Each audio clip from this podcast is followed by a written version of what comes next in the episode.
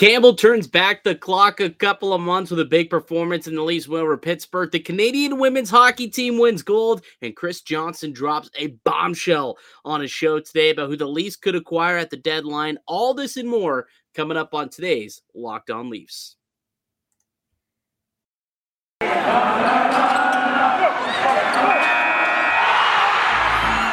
You're Locked On Maple Leafs, your daily podcast on the Toronto Maple Leafs. Part of the Locked On Podcast Network, your team every day.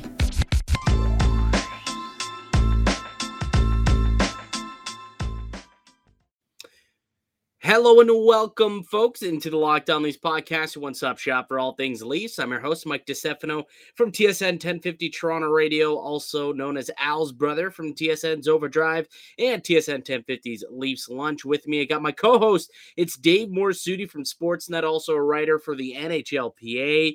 Dave, we were treated to a goodie today. The Maple Leafs coming away with a 4-1 victory over the Pittsburgh Penguins. We'll get into this show. And just a reminder to you folks that today, that this podcast is a daily Maple Leaf-centric podcast. So be sure to subscribe to the show for free wherever you get your podcasts. Now you can check us out on YouTube as well. Check it out, Locked On Leafs. Dave, 4-1 Maple Leafs, and Jack Campbell standing on his head.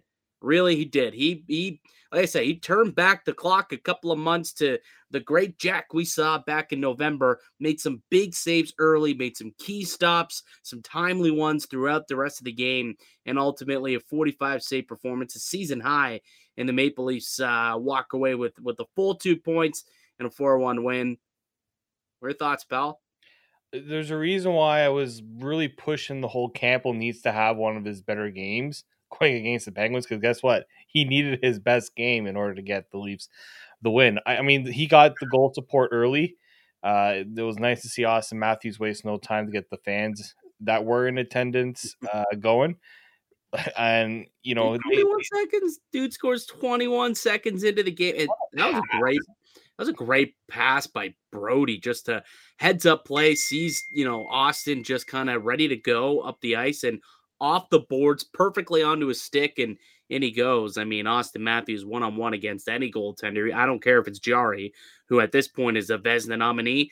I mean, I'll take him one-on-one against anybody. And he deposits that, and, you know, the building erupted, just flat-out erupted. The, I don't know, 10,000 maybe that were in attendance, if that, perhaps. But, yeah, just a really good start to the game.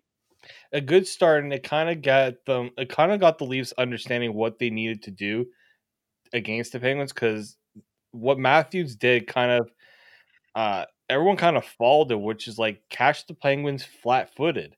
They just seemed to, like, you look at the Rielly goal, you look at the David Kampf goal, like those goals were all just the Penguins just not properly, you know, situated in like their defensive coverage. It's just like, how do you let Auston Matthews get free behind you 21 seconds into the game? Like, that should not be happening. You know, Morgan Rielly, his goal where he just, you know, makes everyone think that the drop pass is coming, and he's like, nope, I'm just gonna go all Bobby Orr on you. Like, it just feels like the Leafs came with the speed and attack that I've been wanting to see from them for the last little while, and against the Penguins, who, you know, they're a team that really likes to push things. They're aggressive. They like to play with speed as well. I like that the Leafs kind of took it to them early. Yeah, me too. And you know, Morgan Rielly had such a good game. I just like the IQ of Morgan really starts to, like, this season, it seems like his game has taken it to another level, but just noticing, like, okay, I got a little bit of separation here. Maybe I can take this thing coast to coast, like that one moment where he noticed, like, I got something here, kicks it into that second gear. It's almost like something that you see Connor McDavid do when he notices that he's got a little bit of time and space here, and he decides to cut through some guys and ends up firing it into the back of the net. That was outstanding. And then even just the play that he made on the Kampf goal.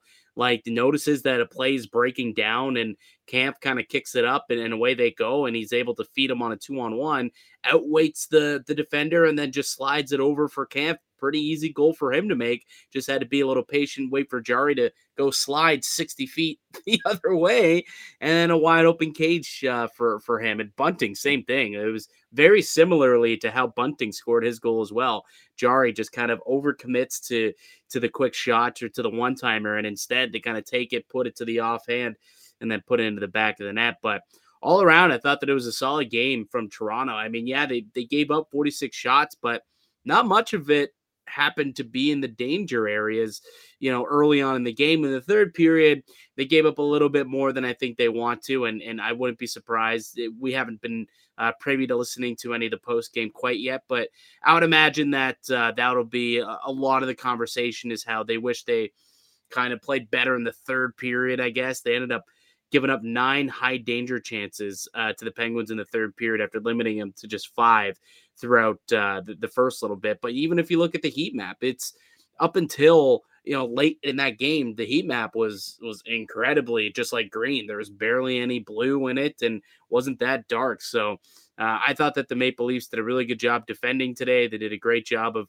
figuring out when they can jump on opportunities and made the best of it. And hey, the better team won, in my opinion. I thought that they actually played a pretty good game, and they didn't give up a lot. And one of the keys was you got to fight for that middle ice. And for the most part, I felt like the Maple Leafs held the Penguins out onto the perimeter. And then you saw at times the Maple Leafs were able to cut to the ice, and really the transition game tonight was also elite, which is something that we haven't seen as much of late. But they really were able to take advantage of some mistakes from Pittsburgh. I also liked how their special teams played, because especially the penalty kill, you know, we know how good the Penguins power play is, and the best way to defend against it is make the Penguins defend on the power play. Like, you know, they suffocate them. They're just like, they're suffocating on the penalty kill.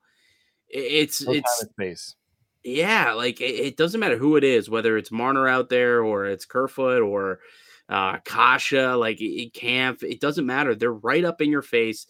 They pressure you on the puck, and they're forcing turnovers, and they're able to go down the other way and get opportunities, get chances. Like they scored one shorthanded goal tonight, but they had like 4 or 5 actual chances to score a shorty tonight. You know what I mean? Like I like to call it a power kill at this point. It's not a penalty kill. It's a power kill. And it's because they're so good, and it just really, it snowballs and allows them to get a little bit of confidence coming off of the penalty kill. And it just goes to show that how much this team has bought in. Like guys who you just didn't expect to even be penalty kill specialists, like Mitch Marner, like Ondřej Kaše, Alex Kerfoot, who would have thought a couple of years ago that he would be a power play guy, a penalty kill guy. And they're all buying into the system of Dean Shinouth. And it's a penalty kill that went from 24th last year all the way up in the top 3. It's astounding. It's actually a big reason why I think that this team has seen so much success this year.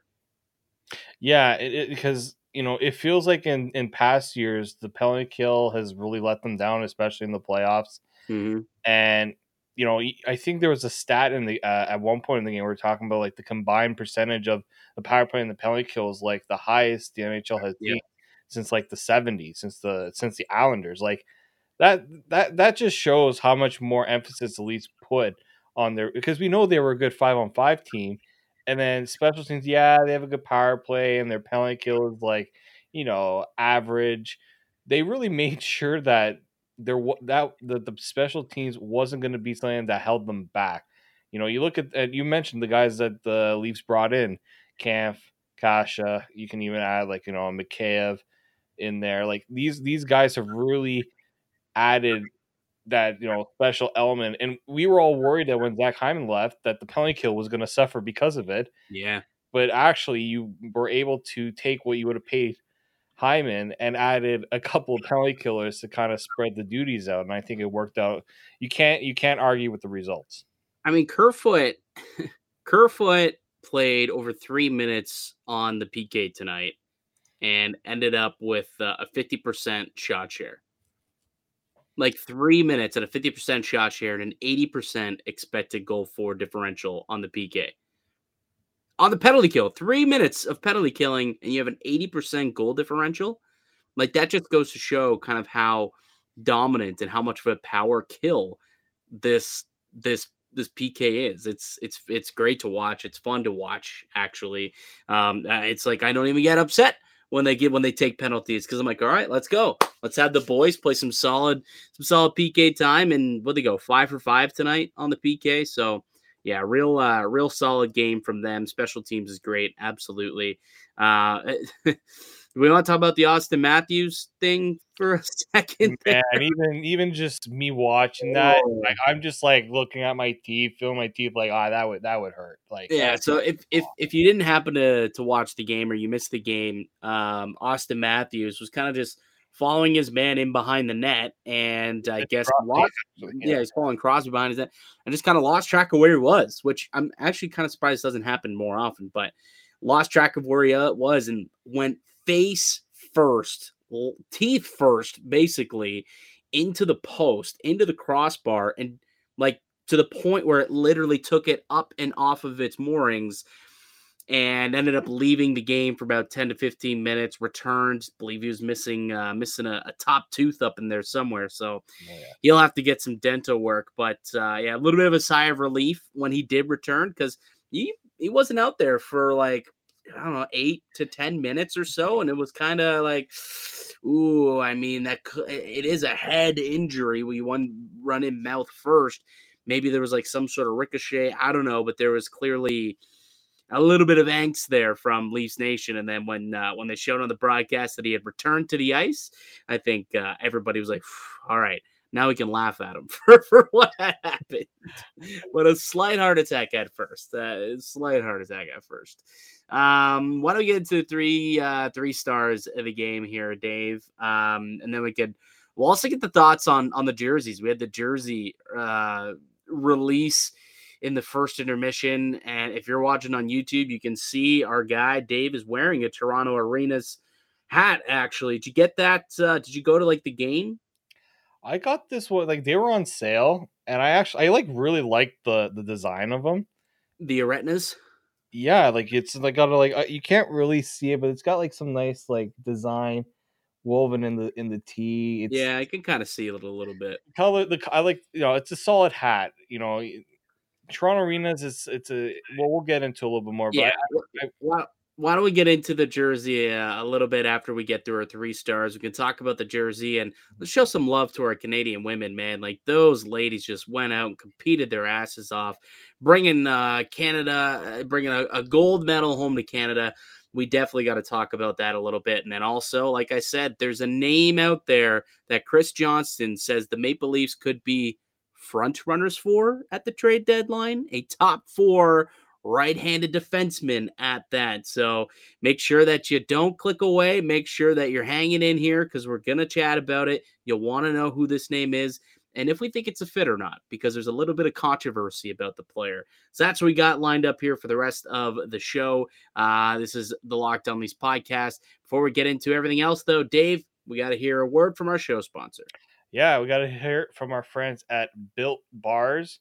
You know, they're made of 100% real chocolate. If you compare it to other candy bars, which are usually around 240 calories, Built Bar is like 130 calories. That's already a big win. Comes in many delicious flavors like mint brownie, coconut almond, and new for this month, white chocolate cookies and cream. Delicious. Gotta love that. So at Built Bar, they're all about the taste. They make it taste delicious first, then figure out how to make it healthy. How about you? But they pull it off every time. So make sure you go to built.com, use the promo code LOCK15, get 15% off your order. So use the promo code LOCK15 for 15% off at built.com. Welcome back into the Locked On Leafs podcast. Mike DiCefano alongside me. I got Dave Morissuti. And just a reminder that this is a daily Maple Leafs podcast. You can find it wherever you get your podcast from. Also, you can find the video up on YouTube now as well. We're on YouTube, and We put out new content, new episodes each and every day, Monday through Friday. So get a 5-pack of Eppies coming from us too over the course of, over the course of the rest of the season. So if you're a diehard Leafs fan, you're going to want to be locked into Locked On Leafs.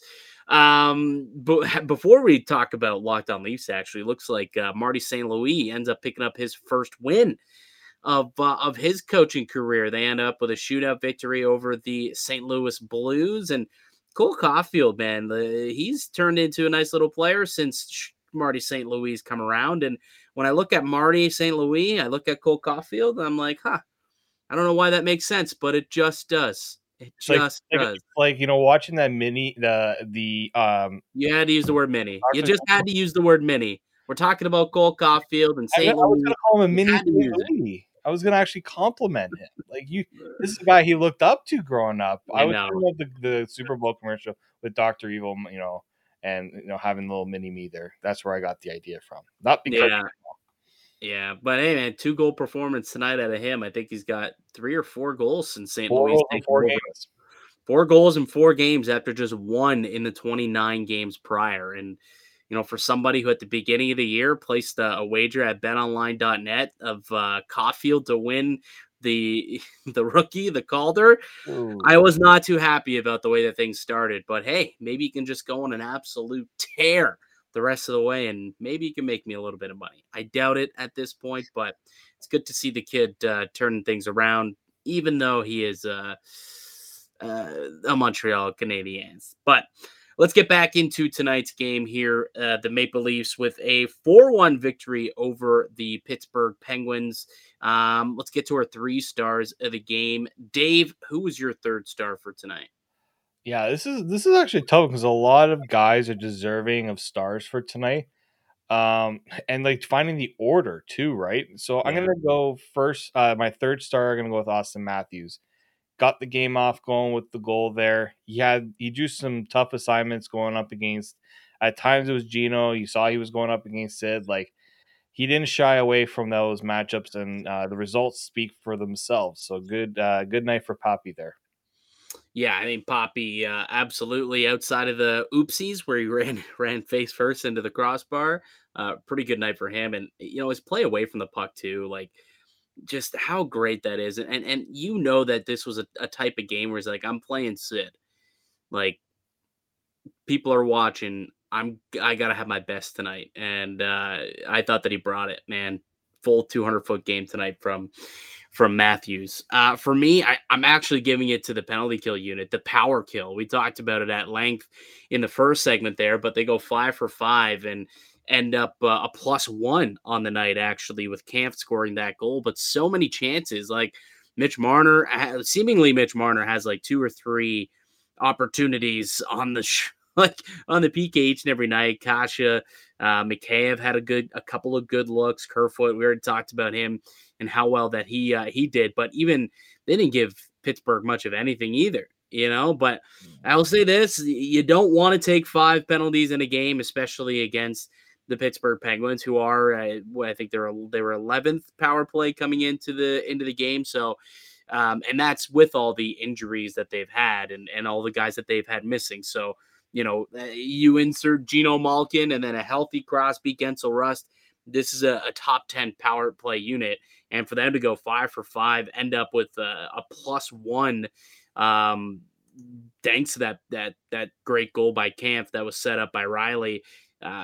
Gotta give him some love. The power kill, 3rd star of the game. 2nd star for you, Dave. 2nd star, you gotta go with Morgan Rielly. Yeah. This is the type of game we need to, we want to see Morgan Rielly have a little more often, but you know, the confidence to skate and get in on the play, get in on the rush. I think really threw the Penguins off, especially with, the first goal. No one expected Morgan Rielly to do that. So, and he was a monster possession-wise. He was their best defenseman in that department. And, Mo definitely deserves to be up there in the 3 stars. Yeah, Mo, he's my 2nd star as well. Just a terrific play to to jump up into the rush on the power play. He saw an opening and he just took it, attacked, took it right to the net, and well-placed shot too. I mean, Tristan Jarry is a terrific goaltender. He's having a Vezina quality season, you know, and you get an opportunity to grip it and rip it on that guy. And you put it past him. That's a good thing. So Morgan Rielly giving him some love there. And then just, you know, the second goal too was all him. Like at the end of the day, that was him making a really nice play, jumping up into the rush, kind of noticing that Kampf, you know, was pressuring Gensel, noticed the turnover, and Rielly just kind of jumps on the loose puck and away they go. You know, nice little 2-on-1, and it results into another goal. But at the end of the day, what Morgan Rielly's been able to do of late, the steps that he's taken in his game, he's truly become a number one. Like for a long time, I think I've called him a top pair defenseman, but I've been very reluctant to call him a number one defenseman because to me, if you're a number one defenseman, you have to be a 200-foot guy. Yeah. But this is what this guy's become. I mean, he really, really has been. He's solid in his own zone. He's solid in all three zones. And he's got so much confidence right now, too. And he's jumping up into the rush, and he's making plays happen. Love what we're seeing out of Morgan Rielly. So he's getting my second star tonight. And the first star of the game, I assume it's the same guy who you're thinking of. Would this be a man who stopped a lot of rubber tonight by any chance? Stopped a lot of rubber, especially some rubber that, you know, he may have allowed a few ugly ones. Pittsburgh was not getting any ugly ones tonight with Jack Campbell in that. No, they didn't. And he made some big stops too. Like early on, there was a couple of saves that he had to make in the first 5 minutes where I was like, okay, this is a good sign. Like Campbell looks like he's in a groove tonight. That's nice. And then as you know, the game kind of wore on, he was still making those big saves and he was looking comfortable and he was tracking the puck really, really well. And at the end of the night ends up with a season high 45 saves. But for Campbell, it's more the timely ones. Like you think back to the Calgary game, which was probably like, it wasn't a great game for him, but it's those timely ones. You score the first goal of the game and then you allow Andrew Mangiapane to come down and score like 30 seconds later, you know, like those types of daggers where you take all of the wind out of your sails by allowing a goal directly after you score one. Tonight, he was tested a couple of times. Pittsburgh was, you know, really attacking after Toronto had scored, and Jack Campbell's there to make the stop. So it was kind of those timely saves and didn't allow for anything that could have really given Pittsburgh any type of momentum. And then in the third period, he came up clutch. Like there was 9 high danger chances in that third period alone.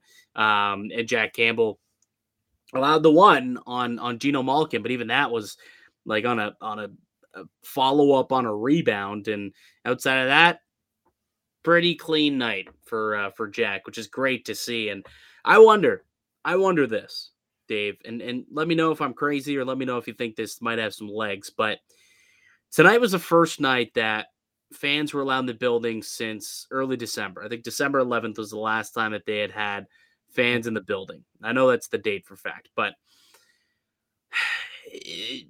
December and January, Jack Campbell was not very good. And he hasn't been through the first, well, since I guess December 1st. He really hasn't been that great. I wonder if the lack of fans feeding him, you know, the soup chants at home, that atmosphere, maybe that was affecting his game a little bit, because tonight he got the soup chants early, got the soup chants often, and he was special. He made some big time stops and he looked like the guy who was a Vezina caliber player back in November. Like, I wonder if that had anything to do with his struggles. The fact that there was just, you know, no atmosphere for him to kind of thrive on, whereas tonight you could tell that early on he was kind of, you know, having some success. He was getting the soup chance, and it carried through to have a pretty fantastic night. I think it didn't hurt. Like, you know, I don't know if it's the exact reason, but I think that it does play a factor. He's admitted that, you know, when they would ask him, you know, what does he think when the fans chant soup? He's like, he kind of gets all like blushy and he's like, oh, it's very nice. Like it's something he definitely feeds off of. I don't disagree with that. I don't even know if he's doing it like purposely. You know what I mean? I think it's more of a subconscious thing. It's just like makes him feel good. You know what I mean? Like he just gets that adrenaline and then comes out and has a performance like he did tonight. Like, so when you ask him and he says, "Oh, not really," like he may think he thinks that, but then we look at a night like tonight, you know, maybe that is it. Maybe the soup chants are his superpowers. Maybe that's what it is. The soup chants in Scotiabank Arena is what gives Jack Campbell superpowers. Superpowers. It sounds a lot like the Space Jam special water you're talking about right now. That's basically what I'm talking about. Leafs Nation is Michael's, was it Michael's special stuff? Yes, it stuff? Special stuff, yeah. Yeah, something like that. And Michael Jordan's like, the special stuff has been in you the whole time. Exactly. So now we just got to tell Jack that, hey, it's been there the whole time, pal. Let's get back to being a Vezina caliber goaltender and put this team on a winning path. That's what we got to do here. That's what we got to do, Dave. Hopefully Jack listens to the show and he can understand that. And maybe he'll finally get it and take this team a very long way. All right. Before we take one last break here, rate those jerseys, the Toronto Arenas jerseys, on a scale of 1 to 10. Actually, do you have that video queued up here by chance? I'm gonna pull up the jerseys right now. So there they are. If you're watching this on YouTube, and this is another reason why maybe get onto YouTube because you can see visuals, stuff like this. So we're posting a breakdown with the Sabres jersey right here. Yeah, so that's what this is. This is a breakdown of the jerseys that's going to be at the Heritage Classic on March 14th in Hamilton. So you've got the Sabres jersey on the left, and today the Maple Leafs unveiled the Toronto jersey during the first intermission, and it's a bit of an homage to the Toronto Arenas. And I gotta be honest with you, Dave, I don't like it. I do not like these jerseys. I think these are pitiful. Like, I'm giving them a 2 out of 10. 2 out of 10, man. You can't even see the arenas in the background. Like, what's the point? Yeah, just have the tea. First off, could they not pick a better mannequin to display? Like, why is the Sabres just look nice and fit, and ours looks like he just came out of a beer league game? That's my first problem. If you're looking at the photo, ladies and gentlemen, on YouTube, it's very appalling. That's the first issue I had with it. Yeah, no, I don't hate the color. I don't like the fact that the arenas part, it seems to be almost like transparent with the jersey. It makes no sense on that one. What just doesn't make sense about this is, why is it the arenas? Like, what is the history between the arenas and the Sabres? Like, if you're thinking of like Heritage Classic, but you're also thinking of the rivalry between the Sabres and the Leafs. Get the Leafs part in there. That's the part that I'm struggling with the most. You know, I'm just gonna do it. I'm gonna just show off my favorite jersey here. Just give me one second, folks. This right here. Of course. When I think Leafs, I think of this jersey. This is when I like the rivalry with the Sabres was really brewing. I don't have one with the Sabres, and I couldn't find one. But that's my biggest issue with these jerseys, is that it doesn't scream to me as the Leafs-Sabres rivalry. You're just pinning too much on the arena jersey, and we already have an arenas jersey. But I don't know if like, why are you so clinging on to the rivalry aspect of the jerseys? Like, I don't think there needs to be any significance to what the jersey means to the other team. Like, I think it's just the heritage of your own team. Yeah. You know, so I think when you look at the Maple Leafs, the Toronto Arenas is deeply rooted into what the Maple Leafs are now. So it makes sense to me. I don't think in my head I need to marry the arenas with the Sabres and try and find some sort of connection there to call it like, it's not the rivalry series. It's a Heritage Classic. Right. So, that's a valid point. But the other issue I have with that is the Leafs have done the arenas jerseys. They've already honored that arenas past when they brought those jerseys back years ago. They haven't really, if you look at their third jerseys, they've done the same Pats. They've done the arenas. But they haven't really like gone back to like the traditional Leafs. I'm like the new logo that the Leafs came out. The Stadium Series ones kind of looked like that, didn't they? a bit, but like there's I think of the Winter Classic jerseys. Yeah. And like those really paint of like the picture of the past. I think the Leafs could have gone even further back to like a really like, you know, a really old like Leafs logo. I just feel like they've done the arenas. I don't know if people's connections to the arena is the same as it is like with the Leafs. That's just my thing. I love the arena's jerseys. Like if you look at the ones that they had a few years ago, very similar to the design of the hat. I just took the hat off because it was a little too much for the camera. But like the Aretinas hat. Yeah, because the light was coming off my eyes there. But I just think that they've done the arenas before. No, hold on. Have you never heard that joke? No, I've never heard of that joke. The arenas, the Aretinas, because the T's right smack dab in the middle. Oh god. So it's like the Aretinas. No, I did not. No, that just flew right over my head. But it was a good attempt. Well, look at it. You have the hat right in front of you. Yeah. Read it. You see Aria and the T's right in the middle. Yeah, I can see. I get it. I get it now. No, yeah, it's not bad, man. I don't mind Toronto arenas. I know it's a very stoic part of the Leafs past. I just think that they've done it. They've done the same paths. I know they did it for the outdoor games too, the Leafs, but they could have really gone with a vintage look and a new spin on a vintage look too. Mm-hmm. Like maybe this one over my other shoulder, like that one, like the ones from the '70s. Well, yeah. So like that's Sittler. Yeah, like I have. It's funny enough. I had one of those jerseys, and I don't really know what I did with it. I think my brother took it when he moved out. We him and I had like a jersey collection growing up, so. Hmm. I just think there were a lot of other choices the Leafs could have gone for jerseys that could have been new and fresh. That's just my opinion.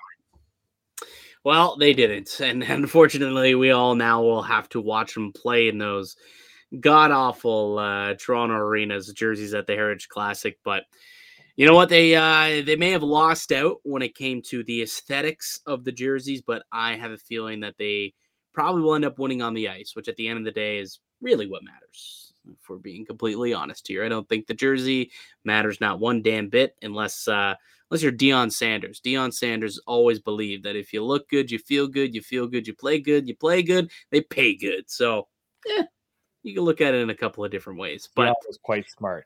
So, speaking of paying good, my friend, you know who pays good? Our friends over at betonline.net.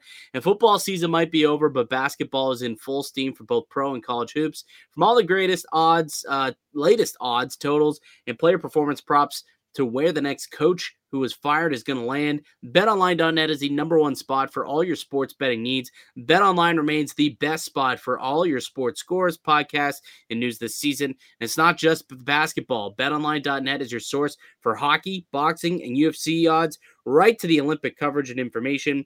Head to the website today or use your mobile device and learn more about the trends in action. BetOnline, it's where the game starts. And, hopefully you bet the under tonight, and I guess you could have done the Leafs money line in the under for a little parlay. I think you would have done all right for yourself if you would have done that. But, so you can do any bet you would like over at betonline.net. Last night I made a bet actually at BetOnline and cashed, and that was for Marie-Philip Poulin to score a goal. I don't know how I got this at plus 245. I don't know what the odds makers were thinking. It's a gold medal game. She's guaranteed to score. Four gold medal games she has had a goal. That's flat out disrespect. That's just that's disrespect. And by disrespecting me, they gave me money. So thank you to BetOnline for doing that. She was fantastic. We're pumping their tires a little bit. We're getting, they're a nice sponsor for us. Yeah, so we want to give you a little bonus there. Is that what that was? Was that just a tip for being a good sport? For that just means fans got to go to BetOnline and make sure you're looking for those set odds, because you put that out there. I saw that tweet and I was just like, I don't know how I didn't get in on that. I was a little late on that. Oh, it was like 3 or 4 hours before puck drop. I tossed that up, actually even more. It was about 6 hours. I think I tossed that like 5:30 in the afternoon, and The game was until 11, so there was tons of time for people to hop all over that and could have made money with me. But hopefully some people did. If you don't, I mean, go follow me on Twitter at Mickey_Canucks. Sometimes I give out some betting advice. Sometimes it's good, sometimes it's not. We like to say it's either tremendous or it's horrendous. But regardless, it's information, and you could take it. You can either use it or you could trash it and do whatever you please. But last night I had some pretty good information and I had some pretty good intel because I had a sneaky suspicion that the Canadian women were going to end up winning gold, and they did 3-2 over the Americans. And it was just a great game. It was a fun game. And honestly, I think that we've been having this conversation on my Leafs Lunch show at TSN, like, is this the greatest women's team ever? Like, greatest women's hockey team ever? And I wonder if this is the most dominant hockey team ever. Like, when you look at Olympic teams, these national teams, I don't know if I can think of one who's as dominant as this squad here. And some people look at it, 3-2, like, how's that dominant? It was a one-goal game. Well, it was 3-1 up until 12 seconds left. They controlled the pace of play that entire game and controlled the entire tournament, except the first half of that first U.S. game. But they outscored their opponents like 54-10 or 57-10, something stupid like that. Like, they just absolutely steamrolled the entire competition and just said, thank you for showing up, everybody. It'll be a great race to silver, but we're taking gold. And they took care of business. And Marie-Philip Poulin might be the most clutch player in hockey history. Did you see the stat? She now has, I think it was 7 of the last 10 goals in Canada's gold medal games. There are certain, like, it's a rare thing for a player like that to continuously come up big in those games. Like, that's the part that really gets, because, like, we've seen clutch performance, like, you know, we've seen clutch performances in the past from players, but to do it on that scale. And it's not just in the Olympics. It's World Championships, any of those types of tournaments. You see Canada versus the U.S. because usually that's where you see these guys in the finals. That's you're expecting a Marie-Philip Poulin goal. Like, it's almost a given. You're just, if you're the Americans, you should just pass the puck to Marie-Philip Poulin and just get it over with now so that we have a chance later in the game. Because that's just how it feels whenever you watch her in those moments. Yeah, until she scored her second goal of that game as well and turned out to be the game winner, which was what the third. Yeah, she's been at 4 Olympic games. 3 of the 4, she's walked away with gold and has walked away with the game-winning goal in those gold medal games. Like, it's just amazing. You think back to the World Championships this past summer in the Women's World Championship, same thing. She gets the gold medal winning goal. You think back to the rivalry series that they had just ahead of the World Championships. She ended up with a few overtime goals. Like, just Captain Clutch is the most appropriate nickname for Marie-Philip Poulin. And I think at this moment in time, I think she's taken over the mantle of Haley Wickenheiser for the greatest women's player ever. Like, this is the Gretzky of women's hockey. It's no longer Wickenheiser. It's now Marie-Philip Poulin. Like, Wickenheiser was the trailblazer, but yeah. I think Marie-Philip Poulin, yeah, like, she's on top of them. Like, of the mantle. I can't disagree with that just based off of longevity and performance. Yeah, if you want, like, in the way that, you know, Gordie Howe was Mr. Hockey, he was that guy. He was a trailblazer and you know, in the NHL. And then along came Wayne and passed him and became the great one. I think this is what we're seeing now many years later in the women's game. For a long time, it seemed like Wickenheiser, it'd be impossible for someone to do what she's done just based on the impact that she had on the game and how dominant she was at the games. And then, you know, here we're seeing Marie-Philip Poulin actually do that. It's astonishing to see. And a big congratulations to the Canadian women's hockey team. Breanne Jenner was fantastic. Sarah Nurse broke a record, ended up having the most points in an Olympic Games, broke the record from Haley Wickenheiser. And that was unbelievable. And what a family that is. I think she's the cousin of Darnell Nurse, the defenseman for the Oilers, and Kia Nurse, who's plays in the WNBA. And boy, what a talented family. But, you know, there's just so many great, great players, and Hockey Canada, they got it going on when it comes to the women's side. They know what the hell they're doing. And Sarah Fillier, too. She's kind of the next one, right? You got to get as well in that because. Yep. Oh, yeah. Rock star. Yeah, especially in the third period last night. Absolutely. So, yeah, congratulations to the women for winning gold. Bring it back to Canada. We're very proud to cheer you on, and super excited that you were able to finish out the goal that the women set when they lost in Pyeongchang. It was a 4-year journey to get back on top, and they did it. They did it.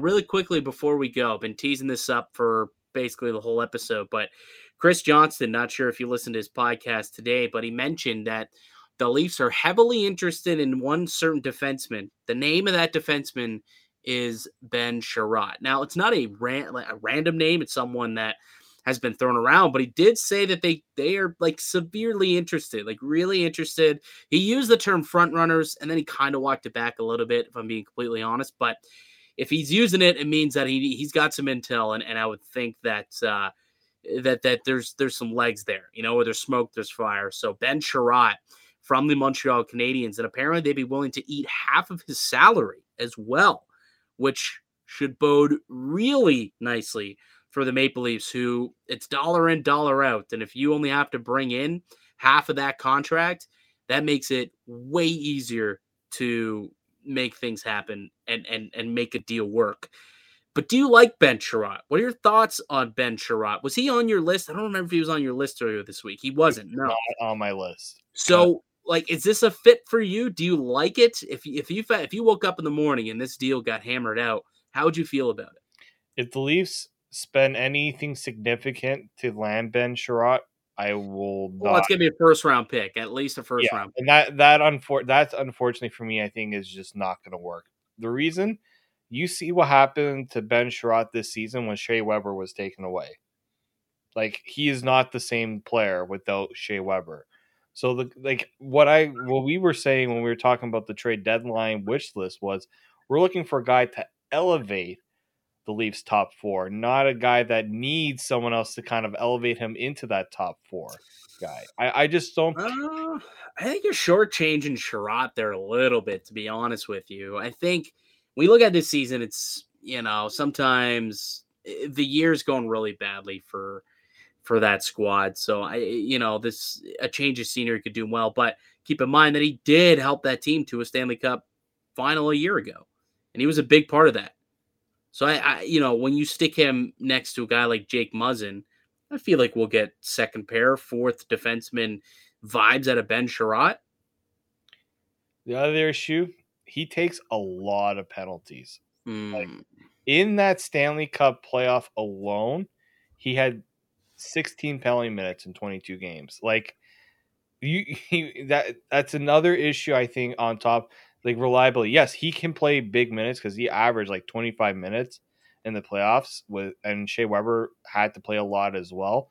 He's a big dude too. He's a big dude. I can see the appeal. Maybe the Leafs feel that with him on the Leafs, it'd be a different story. I'm just thinking if you're going to spend a first round pick on a rental, it better be a guy that's going to really bring, like, that's going to really elevate. I think you got to look and see what the best options are, because I don't think Ben Chiarot, we did our trade list and he wasn't on it because I guarantee we feel there are better options out there. Maybe he's the most available option. I feel like maybe they're trying to kick tires on the most available options right now. That's why his name's coming up so much, but yeah, I'm not a big fan of it, especially if the price tag is going to be high. And it's going to be high because there's not many defensemen that are out there, you know, come deadline time. Well, there's a market for them, right? And basic economics, you know, when supply is low and demand's high. Exactly, right? Like supply and demand, and there's going to be Ben Chiarot's going to be high in demand, you know, and I guarantee that he will fetch a first-round pick. I can almost guarantee it. Whether or not it's a fit for the Leafs, I don't know. I don't know about that. The only other thing that you didn't bring up that I don't even know if it worries me, but and now I feel a little bit like Mike Babcock for saying this, but yeah, he plays the right side, but he's a left shot D man. And now that's 4 left shot D in your top 4.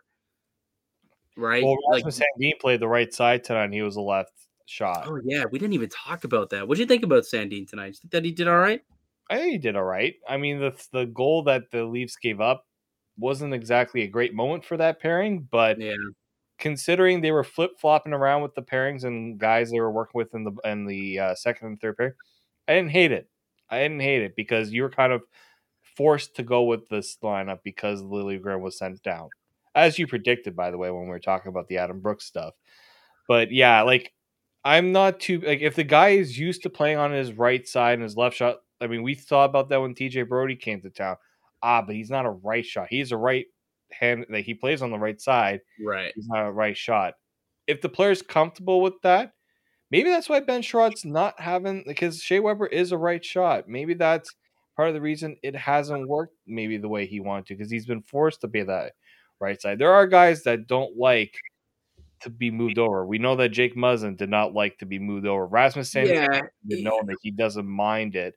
I don't think Chiarot's one of those guys. I think he does feel comfortable playing the right side, but I just, in my mind, it just having 4 defensemen and you're like all 4 of your top 4 guys as left-hand shots. It's like I said, it's a little bit of Mike Babcock in me where it's just like, you play the right, hopefully you got a right hand. You want to play the left, you got left-hand defensemen. It's kind of just the way it is. You got 3 righties, 3 lefties.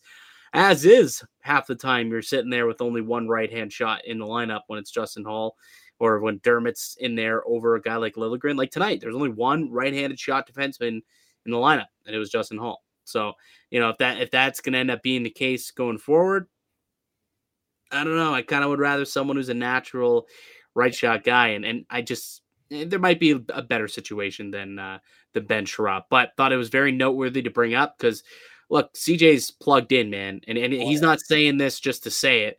He clearly has some intel here, and Ben Chiarot to the Leafs has some legs. So whether we like it or not, this could very well happen. And if it does, we're gonna have to eat our words because we're gonna have to watch it, and we're gonna have to works forced to like it, I guess.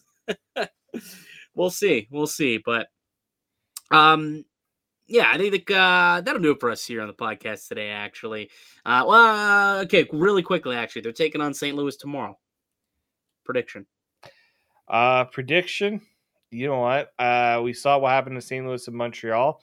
I kind of like the Leafs here. If Campbell has another good performance, I think it'd be a good omen for another victory there. So you're assuming Campbell gets another start. I mean, you have to reward him after a game like that because I think you're going to feed Peter Mrazek Montreal on the Monday. Yeah, that's a good point. That could be the case. All right, I'm with you. Let's give Jack another start. I'm with you, and I'm with you too. I think that they have, they roll off this game into into St. Louis and end up getting a pretty good win. And let's hope. Let's hope that's the case. Although St. Louis is a heavy team. Sometimes they struggle against those heavy teams. So it'll be a playoff type atmosphere, playoff type of game, though. That's for damn sure. Should be a good one, though. So enjoy that one. But that's into it for us here today on the podcast. I'd like to thank you all for listening and supporting the show. You can subscribe to the Locked On Leafs podcast on all podcasts and platforms and receive daily Leafs content. Follow myself on Twitter at Mickey_Canuck. Follow the show at Locked On Leafs. And follow Dave at D_Morissuti. Enjoy the weekend, folks. Enjoy the game tomorrow. We'll be back on Monday to recap everything that goes down over the next couple of days. But until then, keep it locked right here on Locked On Leafs.